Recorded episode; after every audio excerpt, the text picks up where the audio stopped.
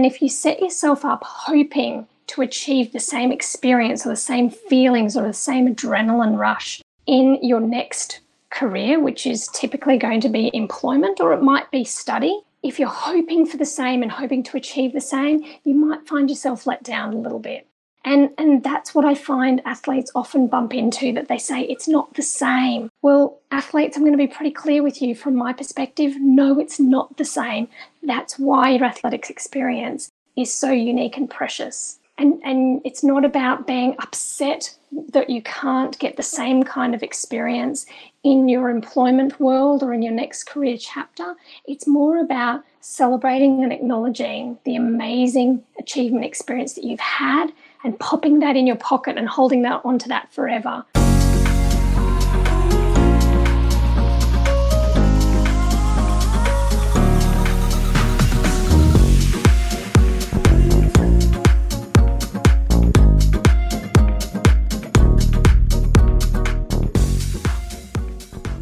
You're listening to So What's Next, the podcast for athletes sharing their stories of how they transitioned out of sport and the lessons they've learned along the way. I'm Jamie Nobbs, a former Australian figure skater, and I'm very excited to share these stories of amazing Australian athletes with you. Today, I thought we'd change it up a little bit. Now, we've heard from a range of athletes from a range of different sports about their journey out of sport and into their next career phase. And we know each and every athlete has faced their own opportunities and challenges. But I wanted to understand a little bit more about the psychology behind these athletes and their transitions. So, to help me with that, I've invited Georgia Ridler onto the podcast. Georgia is the lead performance psychologist at the Australian Olympic Committee, and she's basically advising and consulting and working with athletes on matters relating to peak performance and their well-being, namely leading into the Tokyo 2020 Olympics. So that obviously hasn't gone ahead, but we've got a lot of great information in here about how her role has changed over the last decade or so, the importance of having a work-life balance, what impact an athlete's mental well-being has on their ability to perform at their peak level and also business professionals. So we go a lot into both during sport and after sport the lessons that sport can actually teach you. And i found i learned a lot from this episode so i'm really looking forward to sharing it with you all. So i'd like to welcome georgia ridler. First of all i want to say thank you so much for joining.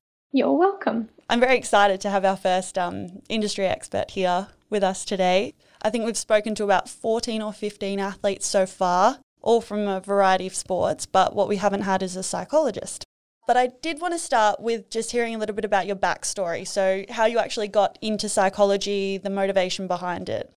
Sure. Well, thank you for having me. Really pleased to be on board. And I think this is a really good opportunity for athletes to hear uh, another perspective.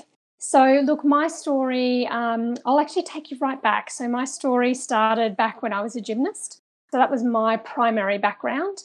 I, I knew that I loved the sport. Um, I was quite competitive at it, but I was always challenged by some of those skills that were very scary, um, very big releases. And often the coach's responses would just be, you know, oh, just do it, just do it. And if you didn't do it, then they'd be angry at you and then you'd be punished for not doing something that's extremely scary that most people normally wouldn't do. So I, I, knew from a very young age that there was something there that would be of interest, but I didn't know what that meant. As time went by, I, um, I finished high school. I knew that I wanted to do something in the space of psychology because I liked having conversations with people. Or maybe it was just simply that um, many friends in year 12 would come to me with their problems.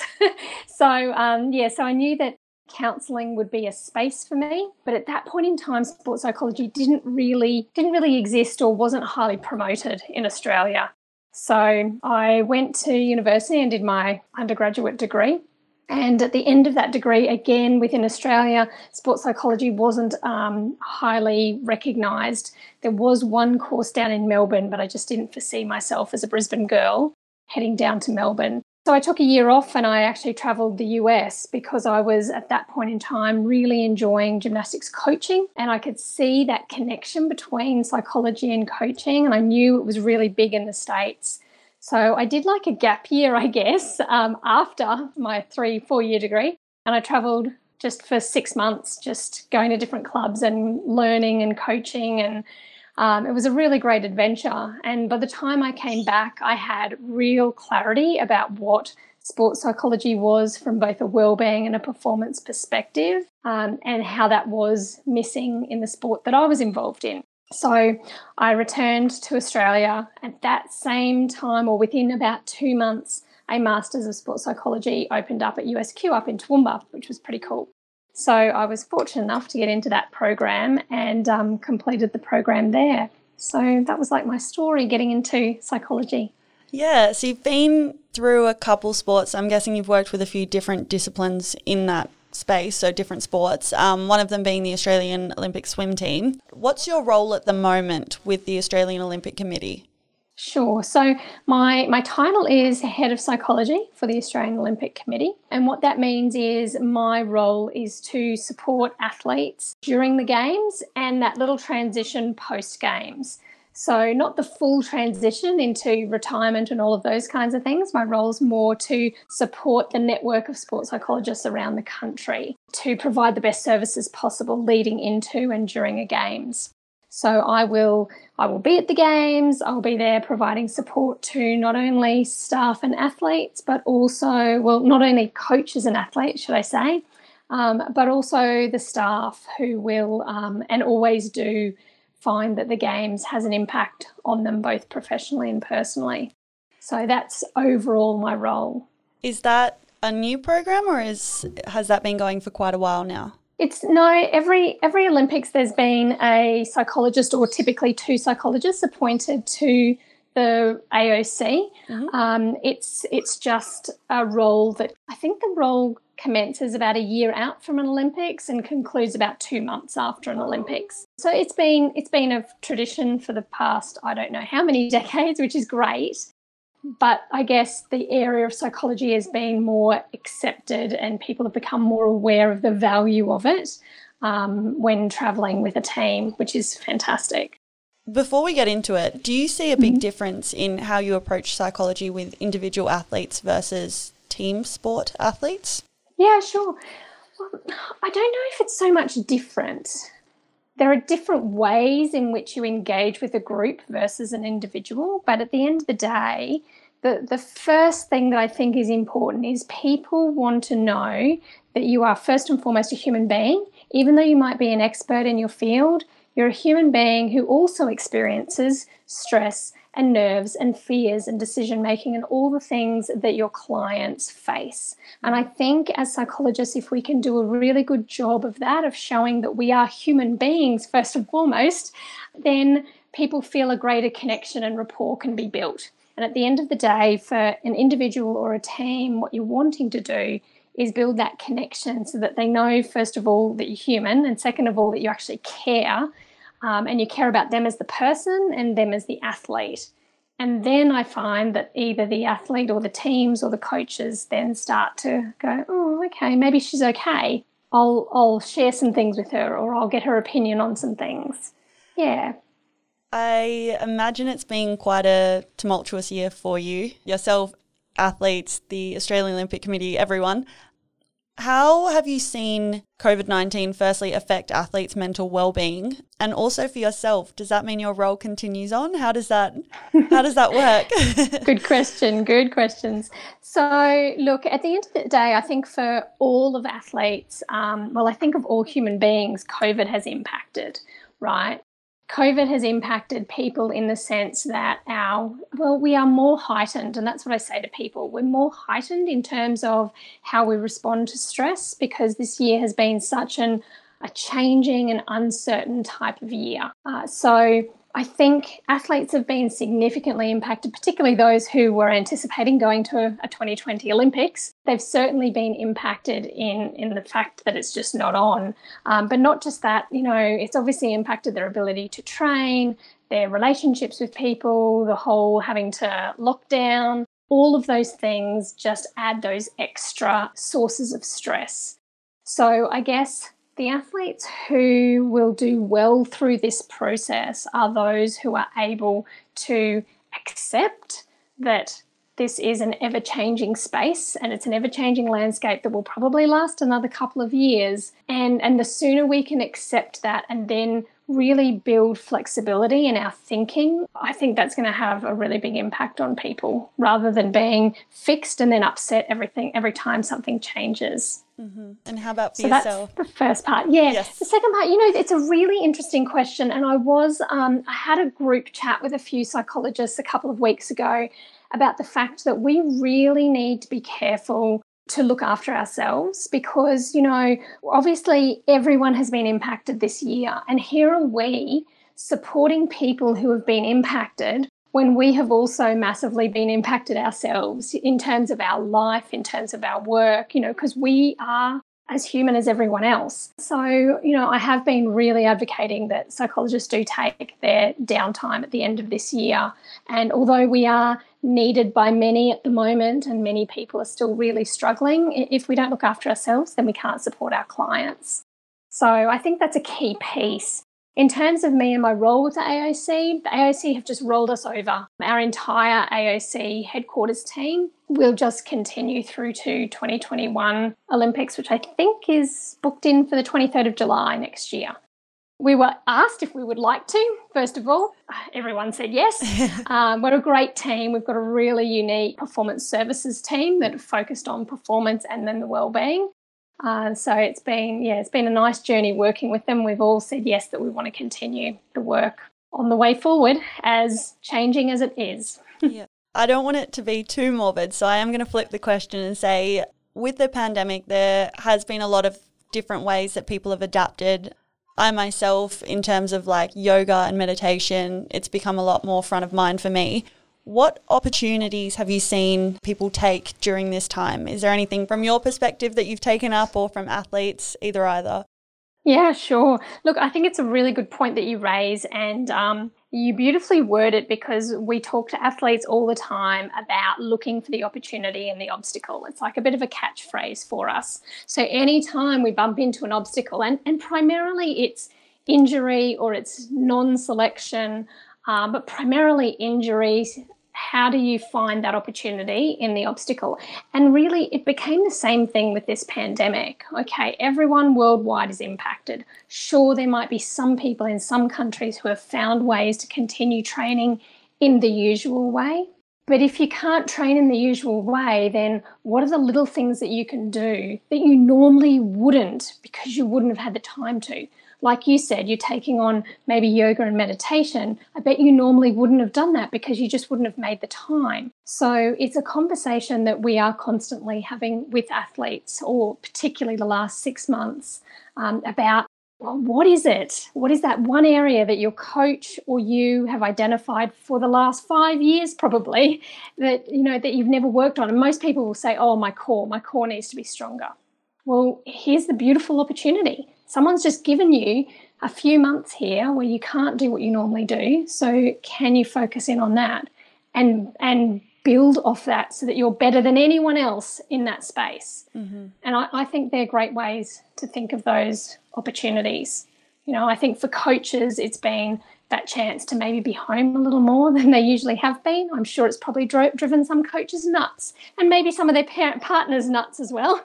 But but they're, they're just experiences that you never usually have and there's always something positive or like you say an opportunity that you can pull out of it. Now this is a question that i had a bit later but i think it ties in nicely to what we're talking about. Sure. How important do you see a work-life balance being for athletes? Has this yeah do you think this is important now more than ever? How how do you see the balance? Look i think work-life balance is always an important factor. There's a few reasons for that one is well-being, okay? And I think over the last 10 years, particularly with the AIS taking on athlete well-being managers across most sports now, I think there is more conversation happening around well-being, mental health, and what ties into that is that work-life balance. What I'm interested in too, though, is the performance aspect of it. So I think that the athletes that I've worked with over the years who have performed at their best time and time again, they have been the athletes who have had a balance of some nature. Now, it might not be the perfect balance, it might not be what you would think is balance or me, but for them, it was considered balance. Because what I think happens is when people have an amount of balance in their life, it allows them to have some perspective. And the more perspective we have, the more we're able to cope with changes and adversity because we're not so narrowly focused and therefore our stress doesn't escalate as much as it normally would. Mm-hmm. So for me, that's a key piece. Now, I, I can identify quite a few athletes that I think have even thought about their transition, therefore, you know, with work life balance, have thought about the kind of work, little bits of work that they're wanting to do that supports their transition. And in the past, coaches would have perceived that as the athlete's not focused. They're thinking about plan B, they're thinking about afterlife. But what it does is it often allows an athlete to just pause and think about what they would like to do rather than quietly stressing about it. And that just leads to rumination, which doesn't lead to good focus. So, yeah. I have spoken to a few athletes now that have mentioned that when they see or when they start to think about transitioning, for them it's a perceived weakness because it's like they've given up on their dream, I guess, rather than yeah, like you said, opening your perspective and actually sitting back and reflecting rather than ruminating on it. What would you say to those athletes in terms of them seeing it as like a perceived weakness to think about their future? What I'd say to them is if they want, went on a fantastic holiday, domestic, overseas, wherever it is, if they think back to their last fantastic holiday, I would just about guarantee that they would be laying there relaxing, enjoying, and maybe thinking about what their next holiday might look like. Does that mean it takes away from the holiday they're having? Generally not. Generally, it just means they're really enjoying it and they're really relaxed and they're really thinking ahead and they're excited and they're positive. And how good is that? So, why would we, when we're having a fantastic career, think that thinking about the next career is a bad thing? it's this perspective that I, I I don't know why we've come to it. I think it's something to do with, like you say, this Aussie way of thinking that it's a perceived weakness. But what I've found more and more again is that everyone knows they're going to transition. It's not a surprise. It's not a secret. It is going to happen. And when it happens, you want it to be as smooth as possible. So, in order to make it smooth, I would encourage you to plan it. Plan the holiday. You know, don't just wait and hope that a holiday is going to happen. Plan the holiday of what it might look like. Doesn't have to be perfect again, but this is what it might look like because then what you probably do is actually relax and let go about stressing about what that transition might look like, which actually allows you to focus on what you're wanting to achieve. Oh my goodness, what a revelation. Pardon my sarcasm. No, sarcasm is encouraged here. Um, no, I think that's great. I think also you could say the same not only for athletes, but for uh, maybe like young professionals as well, rather than thinking like two steps ahead. I know I find myself doing it where you think about like what's next, where am I going, thinking about the end point rather than I guess the journey. Um, yes, it's something that I think is quite um, yeah prevalent and, and relevant yeah. in business as well. Absolutely. And, and look it's not it's not so much about you know having this massive plan worked out but giving yourself permission to make some notes you know even if it's just having a little notebook that you always have in your bag that when you get some ideas about your next career your transition or whatever it is or the next professional development course you might want to do you're just making notes for yourself so that you've just got a record of it and it doesn't have to be scary. It doesn't have to be oh my god i've got to get this done in 10 years. Um, i think we have this perspective in life that things have got to be done really really quickly. And when i meet with young professionals who or even mid-career professionals who are like oh my gosh i've got this this and this and i think to myself well you've still probably got another 40 30 20 years in your working life. There's plenty of time but uh, I'm not sure. I don't know if it's the age of technology where we just think time is scarce and, and we quick, we need to have everything and do everything now. But we really don't. And you're not going to know where you need to be in 10 years' time until probably seven years' time. So, you know, it's again, it's about just taking those incremental steps. So, you know, again, I'd be saying to athletes in terms of transition or young professionals, who most likely have been an athlete at some time, at some point in their life, think about it just in terms of the stepping stones of goals that we normally would have. And you just take one step at a time, and before you know it, you're there, but you've enjoyed the journey. You've just reminded me. So I came to think about this podcast idea probably about December last year. Okay. Um, and I started to jot down like what equipment I would need. And then I, would, I started to think about like who I should interview. And so I did have that little notebook. And it's the first time I've ah. probably done it where I've started to just like brainstorm, I guess you could say. So it's funny that you brought up that because it's kind of how this podcast started, I guess, was that little brainstorming session and that little notebook. So I'll have to find it. I want I'm intrigued to see now 15, 16 episodes in what it looks like and how much yes. happened. absolutely. Look, I'd encourage anyone who's listening to just, you know, go to Kmart, buy that $4 journal and just and just start. Just start jotting notes because I have the same and I can go back even 15 years now and see some of the things I've written and some of the things have come to fruition now some of them I look at and I go, oh, that didn't come to fruition, but I'm not going to beat myself up about it because actually I took a different path. And I can see the point in time where I took that different path, which led me to where I am now. And other things that I can see, oh, yeah, I, I think that's going to come full circle, but it probably won't be for another five years. And that's okay. When I first started doing the journal as well, I tried to like dream big so I did have like a psychologist. So I was like, I don't know who it's going to be, um, but I did have the likes of, I guess, like Nova Peris, Jeff Fenech, like all of those listed down as like wish list people, I guess. Um, yes. And so I think even writing down those goals and then exceeding them has been pretty cool to actually reflect mm-hmm. back on. Um, yeah, that's cool. so we've talked a little bit about the work life balance. How mm. can you see sport helping an athlete once they've transitioned out? So, in terms of like managing their stress and their emotions, what skills do you think athletes learn that they can then take with them? Yeah, this, this is a great one. And this is something athletes really need to do transitioning out because I think the focus becomes on what job, you know, what degree have you done or what courses have you done? And athletes then get focused on looking for jobs as opposed to just pausing again and thinking through what skills, assets do I have that will contribute to whatever job I'm going towards.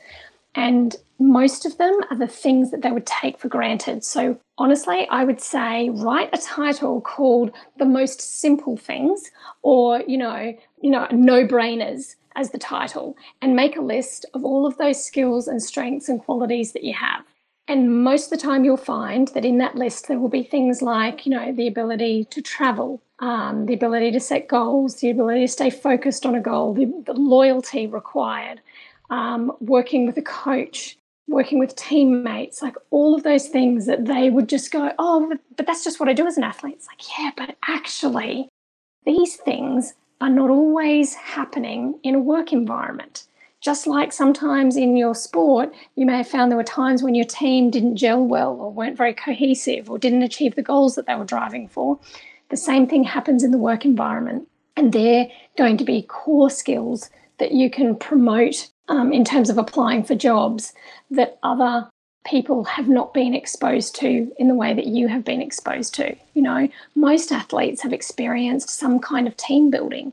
And you know, if if most athletes between age say 15 and 22 have experienced some team building activities and can see the value of how that impacted their team in terms of good team building that brought people together or not so good, that is a that is an insight that most 15 to 22 year olds do not have. All, all they have is their just an experience of every day.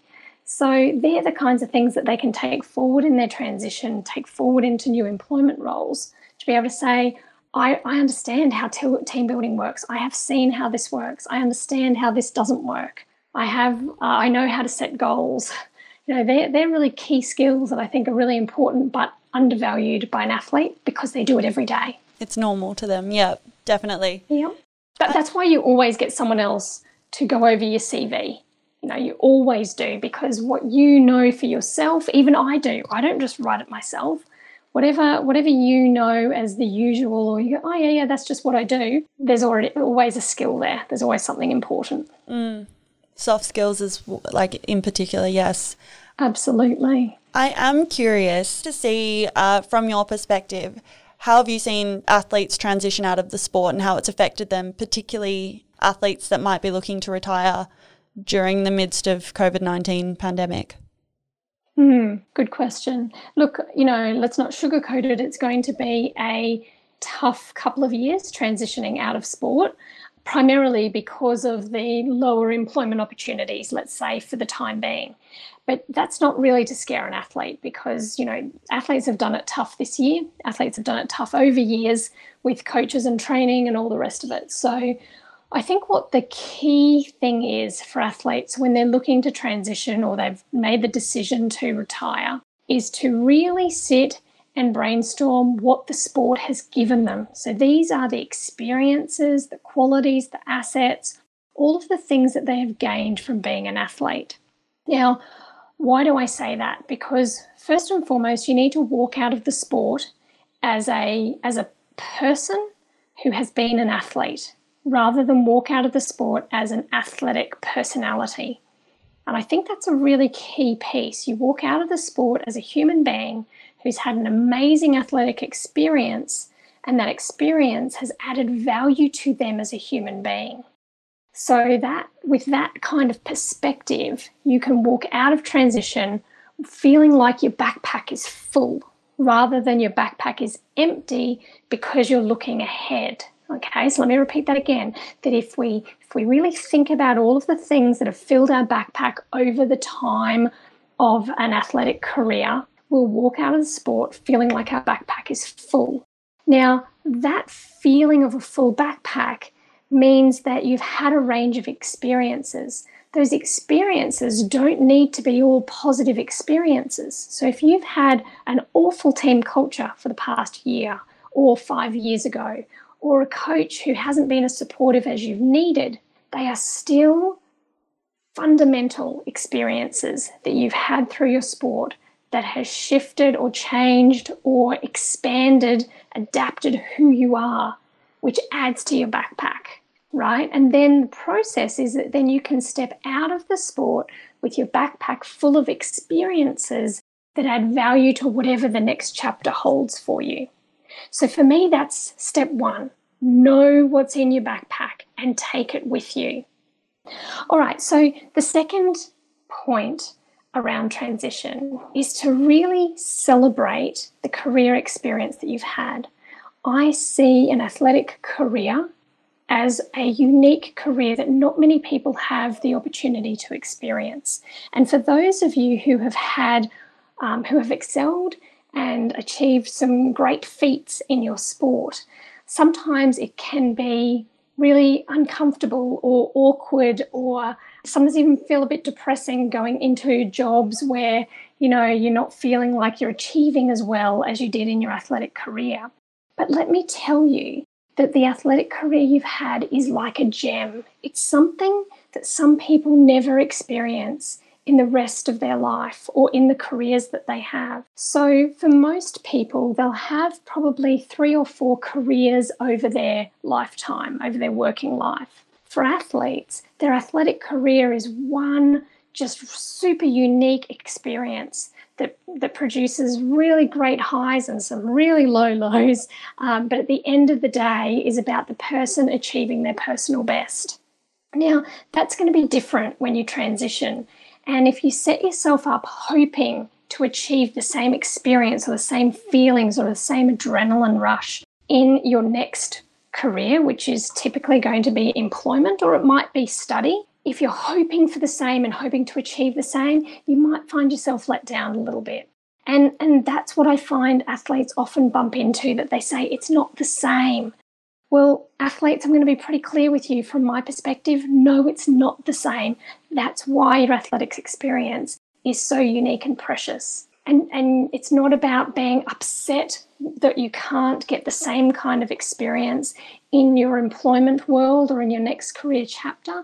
It's more about celebrating and acknowledging the amazing achievement experience that you've had and popping that in your pocket and holding that onto that forever because not many people ever have that experience. And then, you know, and then the last part is then stepping into whatever the next part of your journey is, whatever the next chapter looks like, and taking that backpack with you and, and having the experiences that you, you get to have in whatever the, that next chapter is.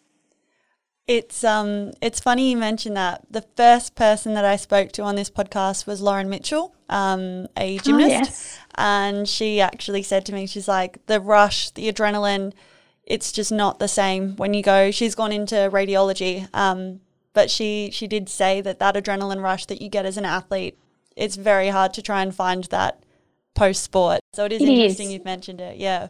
It is. It's a great point. And you know, what what you've just said there is very similar to I think many athletes who say that, you know, I haven't been able to find it again. And unfortunately, you probably won't find it again because it is so unique. Now, that doesn't mean where you are is not a good place. It doesn't mean the sport experience you had set you up for failure. It, it, like, we don't need to make any of those assumptions, which athletes transitioning often do. I think instead, what we need to do is go, this is what the sport has given me, and this is what I've really enjoyed from it, and that's part of my backpack.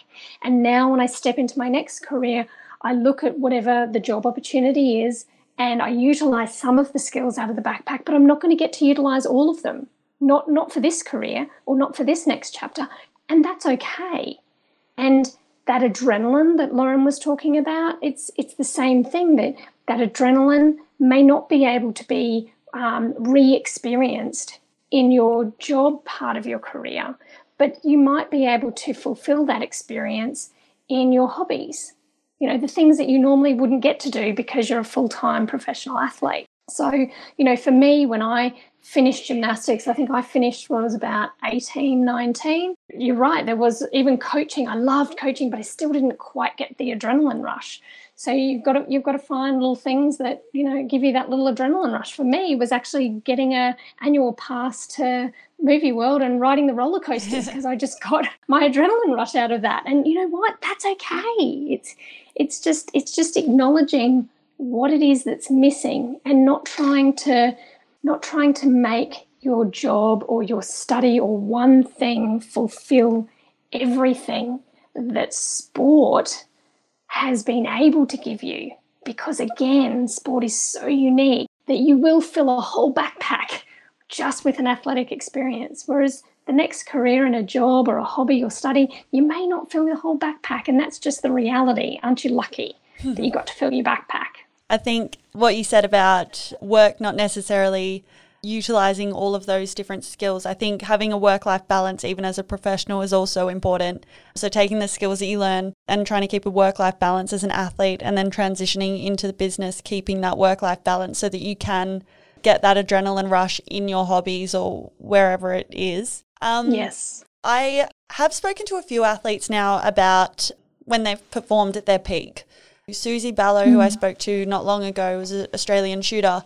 She said that her peak performance level was when it was she she likened it to a scale of 1 to 10 10 being like you've fallen off the cliff likened mm-hmm. it to sitting at that 8 or 9 level where your knees are knocking your heart's beating out of your chest on the flip side i've also spoken to athletes that said they perform best when they're at their calmest um, mm. what impact do you see an athlete's mental well-being having on their ability to perform at an optimum level? Mm, good question. Look, mental well-being, I mean, it's tricky when we talk about mental well-being because everyone has a different perspective on what it means. Yeah. There's been a lot of talk the last probably five to 10 years with Beyond Blue um, and Headspace talking about mental health, mental well-being, mental illness. In sport, we're primarily focused on mental well-being from the perspective of building our capacity to face adversity as successfully as possible right? Now i think that's actually a, a skill or a quality that we should have um, as a focus for everyone not just athletes. I think young young professionals in work it's the same thing. Yep. it's being able to put ourselves in a position where we ebb and flow like a like a reed can bend with the breeze you know just that ability to ebb and flow as as we face things. Okay so i guess in terms of an athlete's mental well-being the more that an athlete is able to have or create a sense of calm just in their life so not just when we think about calm as in oh you know you just need to breathe and stay calm. But when an athlete can have a level of calm in their life where they feel like they've got an element of control they can accept that there's going to be change and uncertainty they can maintain focus under pressure. When we have all of those things set up then performance can sit, sit at its peak or an athlete has a greater chance to perform at their peak. When an athlete is constantly under stress from a range of different perspectives, then it's highly unlikely that an athlete is going to perform at their best. So whether an athlete needs or, or, identifies that they, you know, perform best when they're feeling calm or they perform best when they're at that eight or nine knees knocking, that that I guess is like the continuum of stress or nerves. You know, so for any athlete, they can perform anywhere on that continuum. Some some need to be super super calm, and that might be someone more like a shooter um, who needs to you know drop the heartbeat and keep everything calm in order to shoot the target, as opposed to maybe at the other end of wrestling or team sport where you know you need to be really quite energized. So athletes can sit anywhere on that continuum. It, it's all about them knowing themselves and knowing when they perform their best. And I, and I think that's the key thing. If an athlete can start to get clear about, oh, you know what, for my sport and for me, I perform best when I'm in this state, then they're going to have a greater chance of replicating high performance and therefore success. Yeah, that's really good advice. I hadn't really thought about it. I was interested when I had spoken to other athletes and they had mentioned the different levels of stress that they performed their best at. I, for one, when I was younger, really thrived mm-hmm. under pressure and loved that like adrenaline rush. And then as I got older and started to transition out of sport, I realized that I didn't perform as well under that pressure. Um, mm. So it was interesting to see how it does change. And I guess it is that like ebb and flow of like, as you get older and as you mature, finding what works best for you at that time. That's um, right. Yeah, it's it's an interesting one. Yeah, I mean, there's definitely there's so many factors. You know, like you say, it's it's your age, it's the expertise level in terms of your sport. You know where you're at.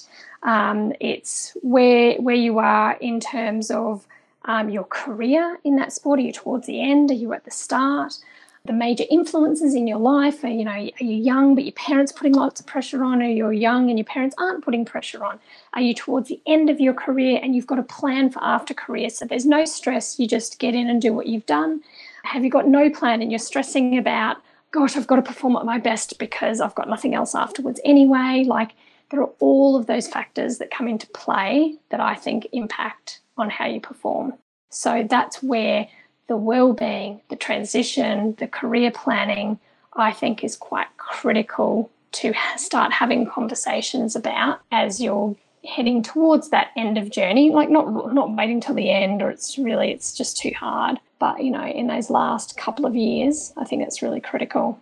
Mm-hmm. You've worked with a number of Olympic athletes and now in your role actually advising the Australian Olympic Committee on peak performance and creating those strategies to build performance. How mm-hmm. have your strategies changed over the last uh, decade or so in sports psychology? Has there been much of a change in terms of, I don't know, let's say work life balance Look, um, I think there's a few things that have changed over time. I think with individuals, there used to be more of a focus um, in terms of performance. There used to be more of a focus as a psychologist on helping an athlete to change their negative thoughts or stop their negative thoughts. Um, and that that probably 15, 20 years ago used to be the fundamental approach where, you know, you, you might say to me, oh, Georgia, I'm you know, I'm thinking I'm going to perform terribly today, or I'm going to stuff up, or I'm going to fall. And, and we go, okay, well, how do we change that thought? Um, what we have probably realized a little more in the last 10 to 15 years is that we all have automatic thoughts that are typically negative, not because we're being a negative Nancy, but rather because our brain is built to help us stay safe and that negativity is not really negative, it's actually a safety mechanism that encourages us to just pause and pay attention because this may not be a safe environment you're stepping into. Now, we all know with sport, you know, it's not really a super threatening environment. It's not like, you know, a lion's going to jump out of the pool when you're about to dive in or anything like that. But that doesn't stop the brain from perceiving that we're, we're a little bit stressed and nervous, and the brain will try to um, find a way to keep us safe. And the only way to do that is to help us create stories that, you know, there's this panic. And please, you know, please, Jamie, will you go home and wrap yourself in a doona and eat a bucket of ice cream? Because you'll be a lot safer there than jumping out on the, um, you know, with your skates on. Is that so, like a modern day fight or flight response? Correct. Yeah, absolutely. And we knew that. I know that our research tells us that we knew that 15, 20 years ago but we didn't pay as much attention to it in the training and development of psychologists coming through um, because it because we we I guess we didn't have the technology to connect the the psychobiology and the psychology together. So now that we you know we have the technology to be able to read what the brain is doing, um, we have greater understanding of that stress response, so the flight, fight, or freeze response.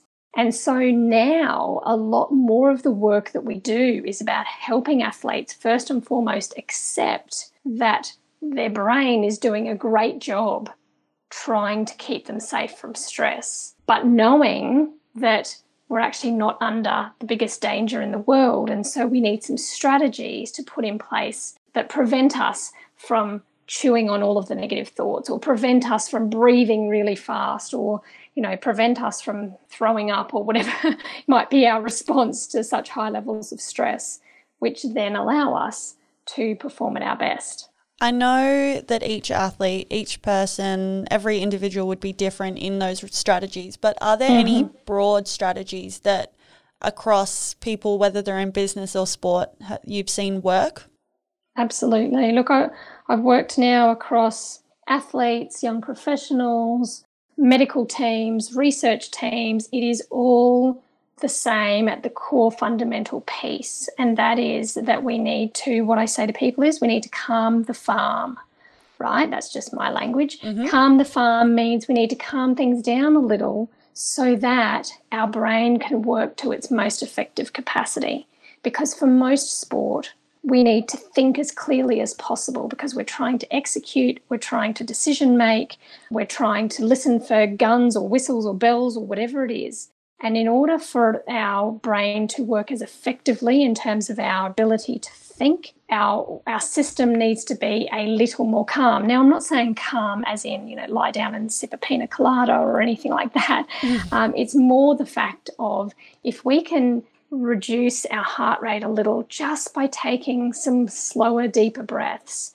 We trigger the brain to not pump as much adrenaline through the system. It's, it's really it's really quite a simple scientific or biological process that goes on in our system. And if we can if we can reduce the amount of adrenaline and cortisol that gets pumped through our body, then we allow the front of our brain to actually work more effectively. Because what happens is when we're under high levels of stress, all the resources in the brain get pulled towards the base of the brain, which is the, I guess, what we'd call like the instinct part of the brain, which is where our flight and fight response happens. So everything, all resources get drawn to there because our priority is to keep ourselves safe, get out of danger. Now, the last thing we want is for those resources in the brain, the blood and the fuel and everything, the last thing we want is for it to go to the front of the brain, which is our thinking brain, and, and sit there and allow us to ponder hmm, I wonder whether we should run away from the lion or whether we should sit here. Pardon my sarcasm again. So, you know, the, the concept is that the sooner we can calm the brain, then our resources can flood the rest of the brain and the front of the brain, and we can think a bit more clearly. The more clearly we can think, usually the better we can perform. It sounds it makes sense. It um I guess it's something you have to practice a little bit more. I think athletes, yeah, they are pretty good at managing stress, but I think um, even just simple strategies like that are really important. And I guess it's a good reminder as well for me. yeah, um, yeah. I mean, look, it's um, particularly through COVID. I think I've talked about it again and again to people that you know we overcomplicate it. We we get ourselves all worked up on a range of different things and we're not pausing to look inwards and think to ourselves, hang on, am I calm enough to make this decision? And again, I'm not saying relaxed and have a sleep, but have I just calmed the farm a little by just taking three deep breaths? That's, that's it, just to get things started. Three deep breaths, slow it down a little, broaden my perspective so that my brain can think a little more clearly, and then make the choices that we need to make. I have two more questions for you. Mm-hmm. Um, sure. I imagine the culture of a team or a business organisation can play quite a large role in this athlete mental well-being and also creating a culture that is not basically putting people in that fight or flight response all the time and stressing them. Um, mm. What resources have you seen organisations, so that can be business or sporting organisations, put in place to help build a supportive culture around mental health and mental well-being? Sure. Well, look, um, I guess there's two good examples that I can provide. So, um, with the Australian swim team, I can give um, an example in terms of well-being for for the impact of performance. I do remember um, at the Rio Olympics that the head coach at the time, Jacco Verhaeren, he was really good at role modeling calmness and well-being in the process of preparing to perform at an Olympics. We knew that the Rio Olympics was going to be a little bit different because there wasn't the amount of funding. Things were very much behind in terms of the building of buildings, the priorities, yep. um, and venues. So we knew there were going to be some challenges. So you know, each uh, I think every two or three days we'd have a team meeting. He would get up and he would talk about any news coming from the Australian Olympic Committee about the Olympics, the venue, any of those kinds of bits of news. And rather than his approach being very fearful or stressed, he would come across quite relaxed. He'd say, Well, in other news, Interestingly, anything can happen at an Olympics, and he would often introduce it with that. Anything can happen at an Olympics, and what we now know is that um, you know the workers have poured concrete down the toilets, so they're not flushable at the moment. You know, and in many scenarios, if that was spoken about in a fearful or stressful way, athletes would be panicked. Oh my God, how are we going to flush toilets? What's going to happen? But the team were never fazed by any of the little dramas that occurred because the head coach really modeled that style of, oh, well, things can happen, we will ebb and we will flow. And he did a wonderful job of doing that. So that's just an example, you know, in that really high performance space. How do you maintain people's calm and well-being, which mm-hmm. which is what calmness is, is about, in order to maintain the, their focus on performance. So that's one example. I've also been working with an energy company based in Melbourne during COVID, and they um, they've been just having some get-togethers of an evening online just to talk about their general mental well-being. So, um, you know, each fortnight we would get together for an hour in the evening, and I would run a bit of an information session around stress and around how our brains perform under pressure, how we interact with people under pressure, you know, what can work well and what doesn't work well. Um, we've also talked about, you know, the working from home arrangements.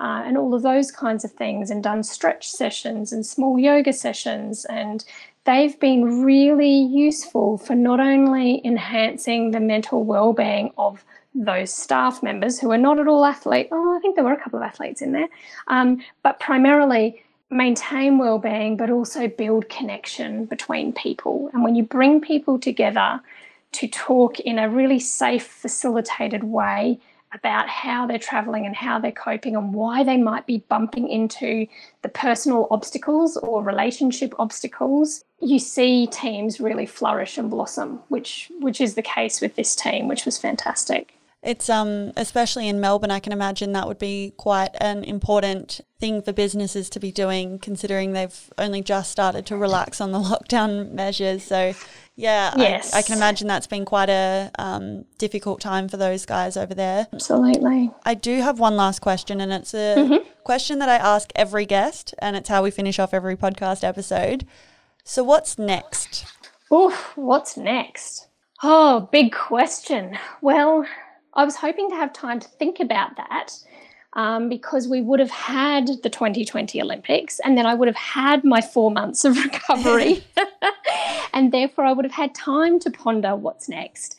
At this point in time, what's next over the next 12 months really is the focus on 2021 games mm-hmm. um, and how we support that.